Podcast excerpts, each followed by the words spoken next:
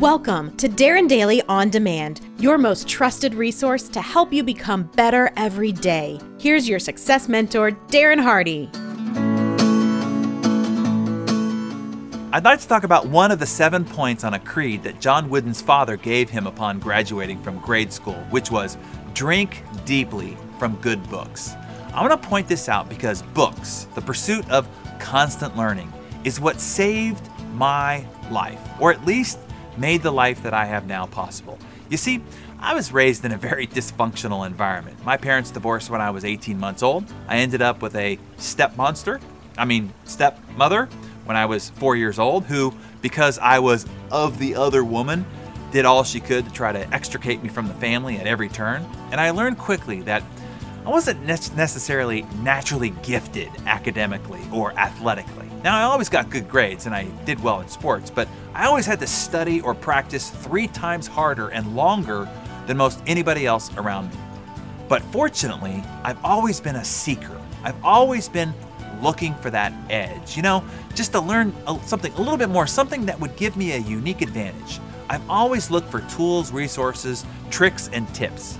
These not only made up the difference, but gave me an edge.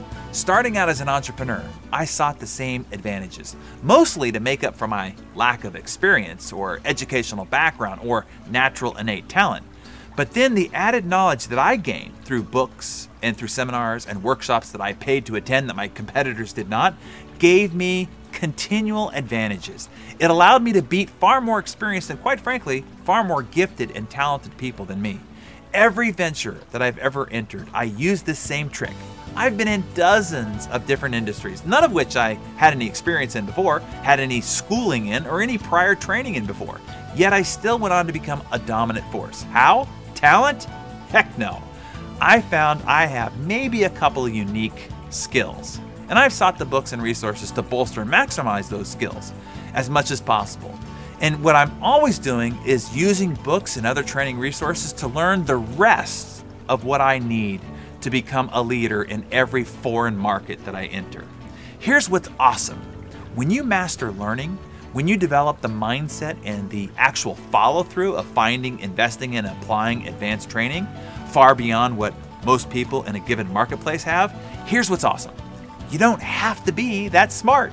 You don't have to be that talented. You don't have to have any prior experience. You don't need to have any formal education. You don't need to have any special contacts. With books and a growth mindset and practice, you can learn skills, attributes, and strategies that will give you a massive advantage of all, over all the smart, experienced, and maybe even good looking and well connected folks.